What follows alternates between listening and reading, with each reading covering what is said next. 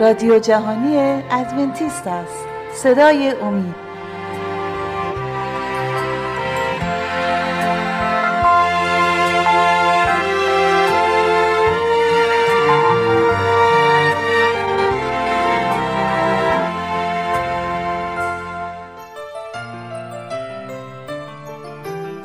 با درود به شما شنوندگان گرامی.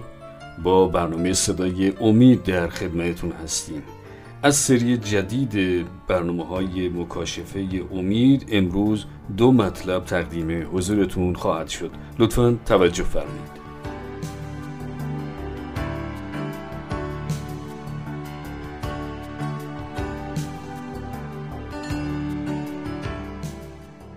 در برنامه گذشته در مورد رویای دانیال نبی که شامل وحوش مختلف و آن شاخ مرموز کوچک که اقتدار خود را در تمامی زمین به معرض نمایش خواهد گذارد و چگونه این شاخ تغییرات شگرفی در فرامین الهی به وجود خواهد آورد بررسی داشتیم. اما قبل از اینکه به صحبت های امروزمان بپردازیم از شما ایزان می‌خواستم دعوت کنم که اگر سوالی در مورد گفته های ما دارید می‌تونید با شماره 20357 99 786 707 از طریق تلگرام با ما تماس حاصل فرمایید. دکتر جان ادی پیرامون این تغییرات در دایره المعارف کتاب مقدس در صفحه 561 این گونه شرح می دهد. شبات یا سبت به زبان عبری به معنای آرامی می باشد. طی قرون متوالی یک شنبه در آین کفار و بتپرستان به روز خورشید و پرستش یا ساندی مرسوم بود. پرستش خورشید در مذاهب مصریان، بابلیان، پارسیان و رومیان بسیار رایج و مرسوم بود. در قرن چهارم میلادی کنستانتین امپراتور روم علاقه و میل خاصی نسبت به پرستش خورشید داشت. او حتی تصویر خورشید را روی سکه های زمان خود ضرب می کرد او مشکل دیگری نیز داشت. در زمان او روم رو به انحلال و تجزیه گذاشته بود و او می‌خواست به هر قیمتی و به هر طریقی ایجاد وحدت و پیوستگی کند. چگونه این کار را انجام داد؟ با طرح نقشی که به گمان خود بسیار شگفتآور بود. متحد کردن امپراتوری از طریق پرستش خورشید به عنوان محور اصلی آن با صدور حکمی در سال 321 میلادی او اعلام کرد در روز محترم و مقدس یک شنبه یعنی روز خورشید تمامی کارکنان از اولیای امور گرفته تا کارکنان و شهروندان استراحت کرده و اماکن اداری و تجاری نیز باید تعطیل باشند. توجه کردید که کنستانتین این روز را روز مقدس خورشید عنوان می‌کنه. او دستور داد که تمام مشاغل بلا استثنا تعطیل بشن. در اقدام به متحد ساختن امپراتوری کنستانتین اولین حکم روز یکشنبه پرستش خورشید را صادر کرد. در ایام کنستانتین روحانیت و سیاست به قصد متحد ساختن امپراتوری ترویج مسیحیت بین کافرین را یکی از مهمترین عوامل ایجاد این اتحاد به شمار می آوردن.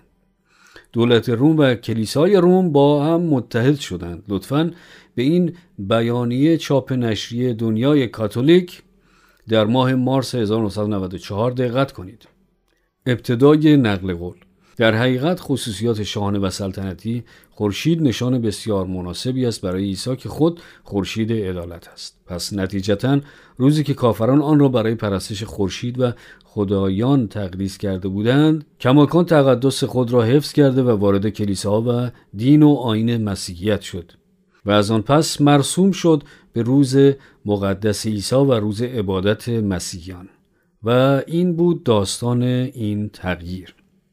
خب ملاحظه کردید که پرستش روز یک شنبه به چه طریق وارد کلیسا شد. در قرون نخست مسیحیت مسیحیان سعی بسیار کرده بودند که خود را از یهودیان متمایز کنند. به مرور زمان روز یک شنبه با روز خورشید که مصادف با روز قیام عیسی از مردگان بود رهبران کلیسا را متقاعد به جایگزین کردن آن به جای روز سبت خدا کرد. کنستانتین هدف متحد کردن امپراتوری را داشت و رهبران کلیسا تبدیل کافرین را. پرستش روز یک شنبه این دو نشان را با یک تیر هدف قرار داد. پس می‌بینیم که روز سبت خداوند به دست امپراتوری و کلیسای روم تغییر یافت و خدا آن را عوض نکرد. عیسی آن را عوض نکرد و نیز شاگردان او آن را تغییر ندادند. در شورای کلیسای کاتولیک لودکیه در سال 325 میلادی برای اولین بار به دستور منع نگاه داشتن روز سبت خدا برخورد می‌کنیم. اعلامیه صادر شده این شورا متشکل از سران و رهبران کاتولیک به این شرح است. مسیحیان نباید به اعتقادات یهود بگروند یعنی نباید روز سبت را مقدس بشمارند و از کار و مشغله آرامی بگیرند بلکه آنها باید روز یکشنبه خدا را تقدیس کرده آن را احترام نمایند و در غیر این صورت از عیسی محروم خواهند شد. پس در اینجا به وضوح دیده می شود که سران کلیسا و دولت روم در اتحاد تحت رهبری کنستانتین قیصر روم تقدس روز هفتم روز سبت خدا را به روز یکشنبه روز عبادت خورشید تغییر دادند. این موجب اتحاد و در ضمن فاصله گرفتن از یهودیت شد. با این عمل خود ناآگاهانه نبوت دانیال نبی را در دانیال هفت آیه 25 جامعه عمل پوشانیدند که می‌گوید قصد تبدیل نمودن زمانها و شرایع را خواهد نمود دانیال 725 اعلام می کند که یک قدرت دنیوی از میان روم برآمده و سعی بر تعویز شریعت و زمانهای خدا خواهد کرد خدا اما ما را در این مورد هشدار می دهد. این قسمت از اساسنامه اعتقادات کلیسای کاتولیک را در مورد تعویز روز سبت مشاهده کنید. پرسش روز سبت کدام است؟ پاسخ شنبه روز سبت خداست. پرسش پس چرا ما روز یکشنبه را نگاه می داریم؟ پاسخ چون که کلیسای کاتولیک تقدس روز سبت را به روز اول هفته یکشنبه انتقال داد. نگاهی داشته باشیم به دایره المعارف کاتولیک در مجموعه چهارم صفحه 153 که می‌گوید کلیسا از طریق تعویز روز هفتم سبت به روز اول هفته فرمان سوم خدا را به تقدیس روز یک شنبه تعویز کرد و به عنوان روز مقدس و منتخب خدا. این مرجع کاتولیک اعلام می کند که حکم خدا که مرتبط با زمان است به دست کلیسا تغییر یافت. در ضمن اگر متوجه شده باشید در این اعلامیه اشاره به فرمان سوم می شود و حال آنکه فرمان روز سبت فرمان چهارم است. این قدرت رومی در قرون وسطا فرمان دوم خدا را که منع سجده تمثالها و بتها بود منسوخ کرد و نیز فرمان دهم خدا را در رابطه با طمع نورزیدن به دو قسمت تقسیم کرد. کارل کیتینگ یکی از فیلسوفان نامی کلیسای کاتولیک کتابی برای به چالش کشیدن پروتستان ها نشر داد این کتاب که کاتولیسیزم و بنیادگرایی نام دارد در صفحه 38 این چنین می‌گوید بنیادگرایان پروتستان روز یک شنبه برای عبادت گرده هم می آیند. کما اینکه در کتاب مقدس هیچ گونه شواهد یا اشاراتی به عبادت جمعی روز یک شنبه دیده نمی شود. روز سبت یهودیان روز آرامی گرفتن آنان قطعا روز شنبه بود. این تصمیم کلیسای کاتولیک بود که روز یکشنبه به عنوان روز عبادت مسیحیان به یادبود قیام عیسی مقرر شود.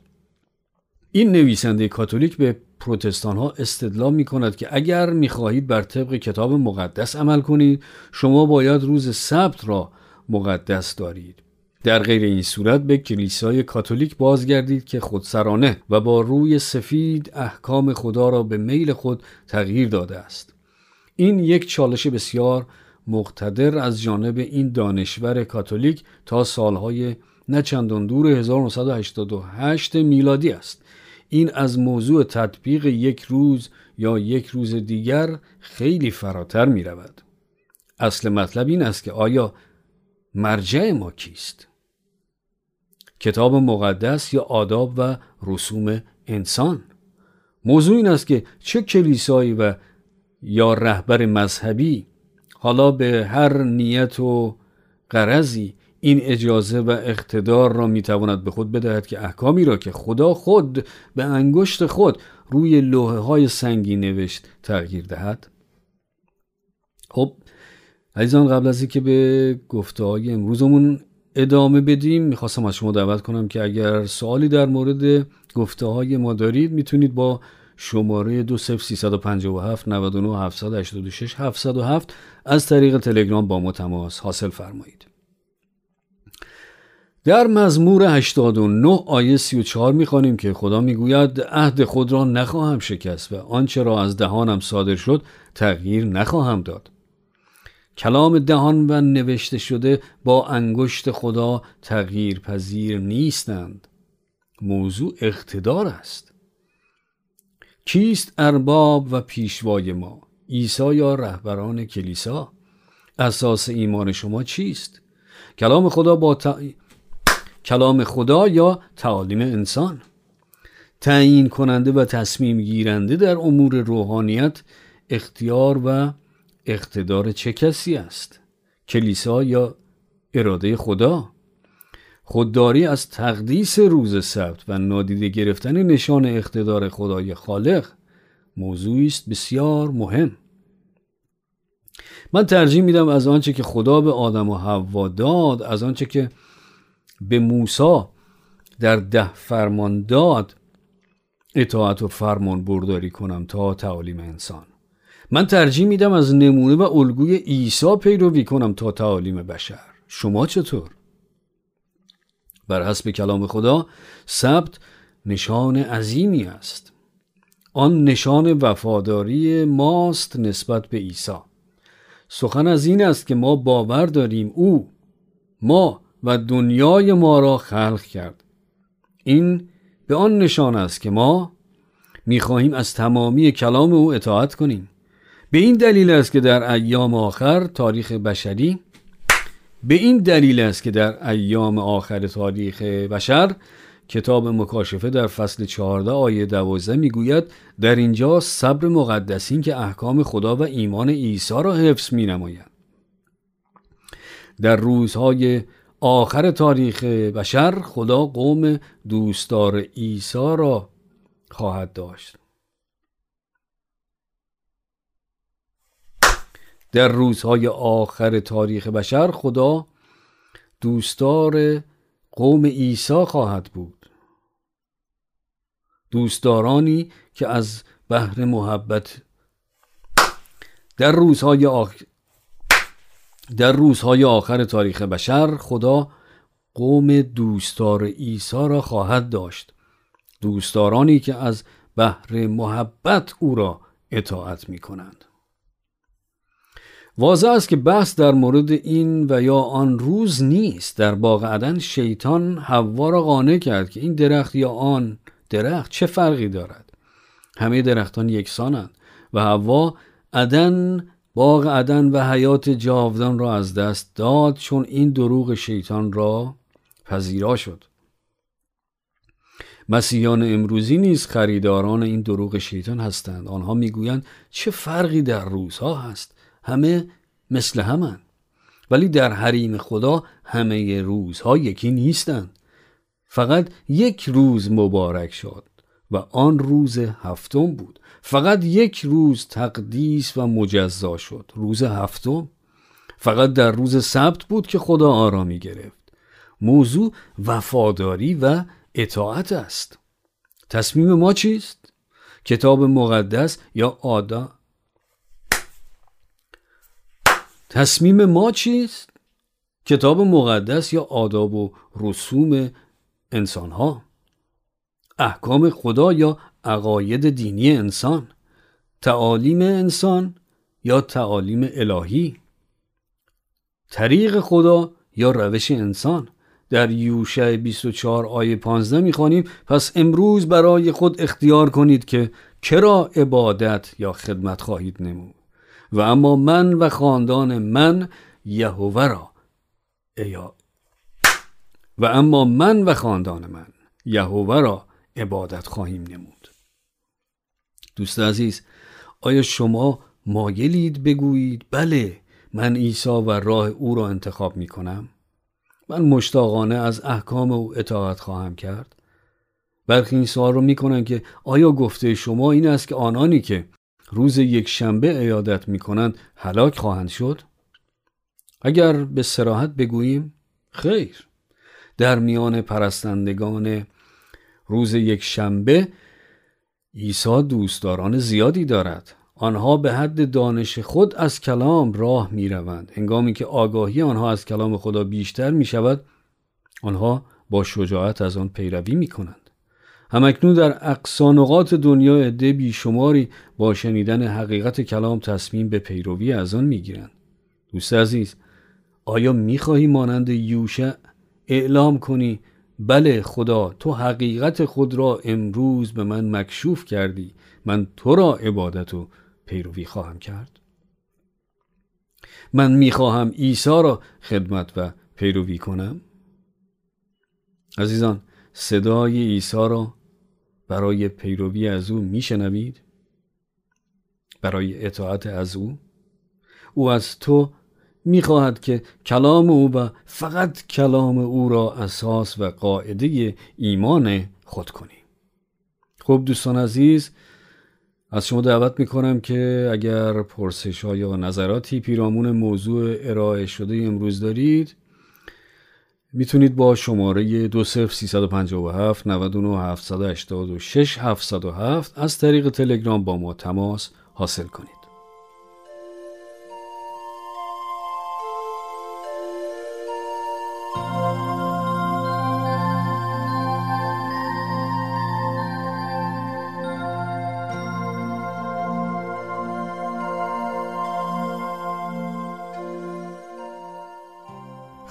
عزیزان در این بخش از برنامه همکارم خانم عزیمه مطلبی رو آماده کردند که تقدیم حضورتون خواهد شد. لطفا توجه فرمایید.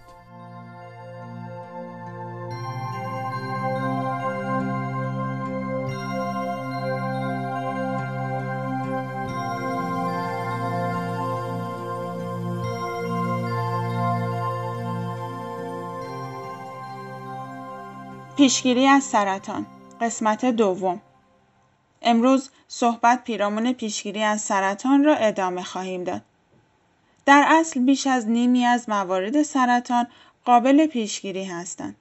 اهم از عوامل ژنتیکی، آلودگی و دیگر دلایل و علتهای خارجی.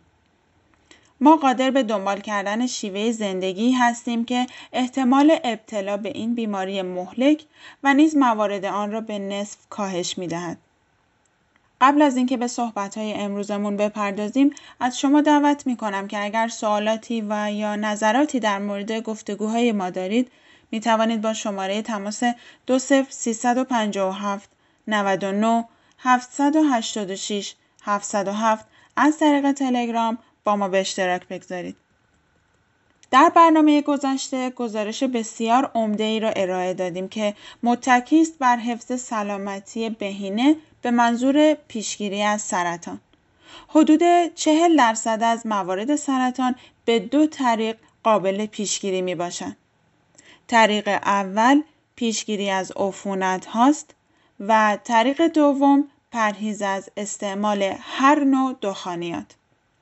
ما در تدارک برنامه هایی هستیم برای کمک به عزیزانی که در صدد ترک سیگار می باشند. در این حال ثابت شده که مشروبات الکلی از هر نوع آن احتمال ابتلا به سرطان را افزایش می دهد.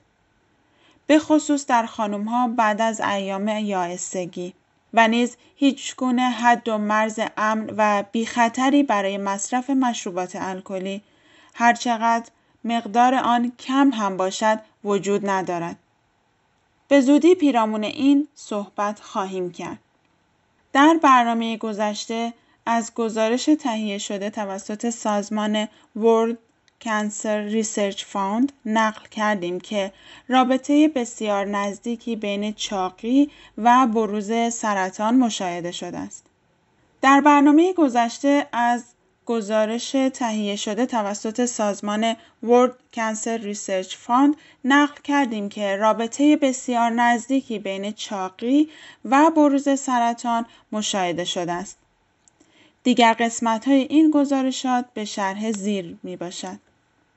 پرهیز از گوشت های پالایش شده که احتمال سرطان انتهای روده را افزایش می دهد. گوشت قرمز یکی از علل سرطان های روده و نیز معده می باشد. گوشت قرمز شامل گوشت گاو، خوک، بره و بز که در غذاهایی چون استیک، همبرگر، گوشت چرخ کرده یا قیمه شده، دنده خوک و بره می باشند. به توصیه این سازمان مصرف گوشت قرمز از 500 گرم در هفته نباید تجاوز کند. شیر دادن پستان بسیار توصیه می شود.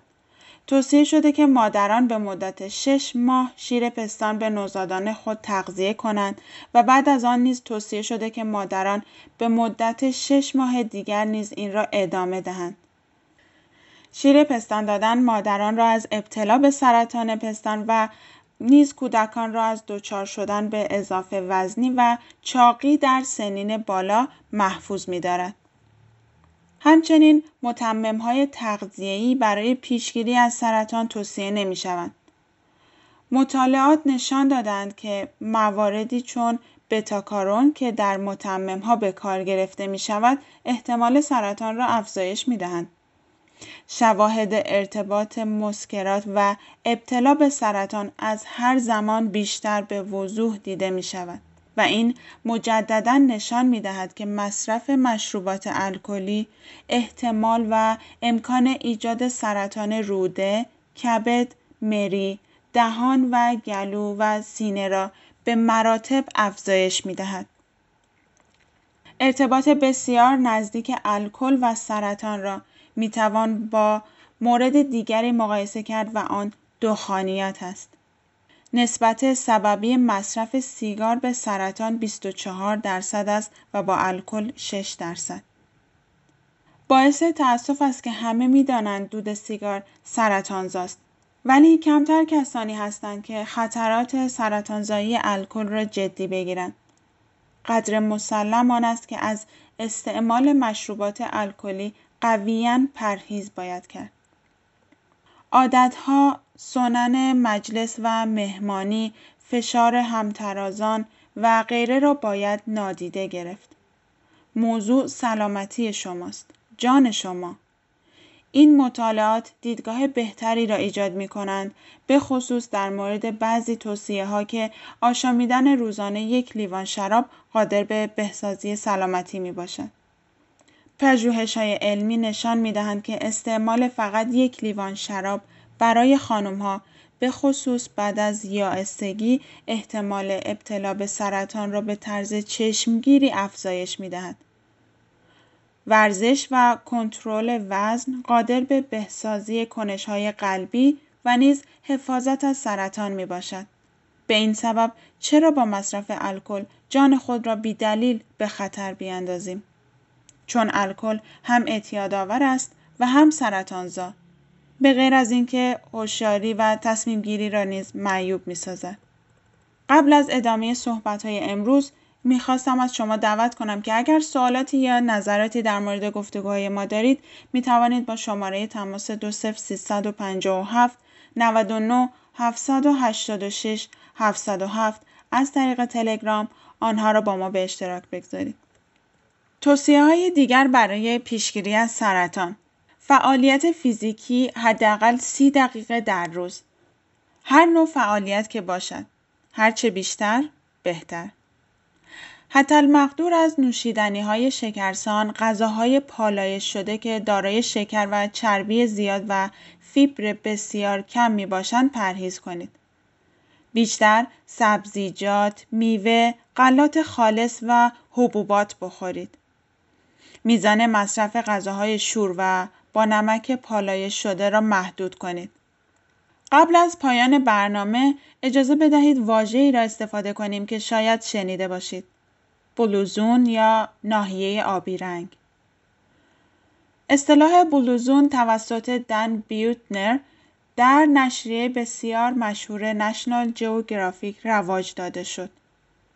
دن بیوتنر به اقصا نقاط دنیا به منظور پژوهش در امور طول عمر که آن را بلوزون خطاب کرده سفر می کند. فقط چند ناحیه بلوزون در تمام دنیا وجود دارد. از این نواحی ستای آن جزایر اوکیناوای ژاپن، ایکاریای یونان و ساردینیای ایتالیا می باشد. چهارمی شبه جزیره نیکویا در کاستاریکاست. ایده بدی نیست که همه ما به یکی از این مناطق نقل مکان کنیم. چی فکر می‌کنید؟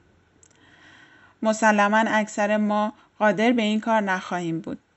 و حالا که ناحیه آبی پنجمی هست در یکی از شهرهای کالیفرنیای جنوبی در ایالات متحده با فاصله نه چندان دور از شهر پر ازدهام شلوغ با هوای بسیار آلوده لس آنجلس به نام لومالیندا برخلاف دیگر نواحی آبی شهر لومالیندا از شرایط جزیره‌ای یا زندگی روستایی برخوردار نیست. لومالیندا یک شهر بسیار پیشرفته است. ولی خصوصیت طول عمر در این منطقه تاثیر ادونتیست های روز هفتم گروه مذهبی است که شیوه زندگی سالم را دنبال می کنند و این شامل پرهیز از دخانیات و الکل، تأکید بسیار به گیاهخواری، ورزش وافر و بسیار مقید در نگاه داشتن روز استراحت هفتگی هستند. این شهر آبادی دنجی است در میان بهبه مجتمع تکنولوژیکی. پیامد آن چیست؟ شما قادر به تصمیمات اقلانی در مورد امور سلامتی خود می باشید هر جای دنیا که باشید. از همین امروز شروع به کار گرفتن این توصیه ها برای پیشگیری از امراض کنید. با اتکا به نفس قدم بردارید. با توکل به خالق و حافظ خود با شکر گذاری و ایمان زندگی و سلامتی خود را بهبودی بخشید. از شما عزیزان دعوت می کنم که اگر سوالهای پیرامون موضوعهای ارائه شده در امور سلامتی و در کل مطالب مطرح شده در این برنامه ها دارید می توانید با شماره تماس 20357 99 786 707 از طریق تلگرام و یا از طریق رادیو ادساین اومی تیوی با ما تماس حاصل فرمایید.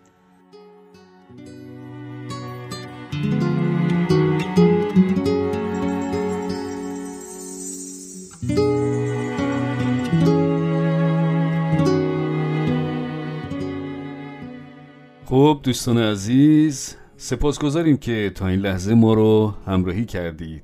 امیدواریم که برنامه امروز هم مورد توجه و استفاده شما قرار گرفته باشه. تا دیداری دیگر و برنامه دیگر خدا نگهدار.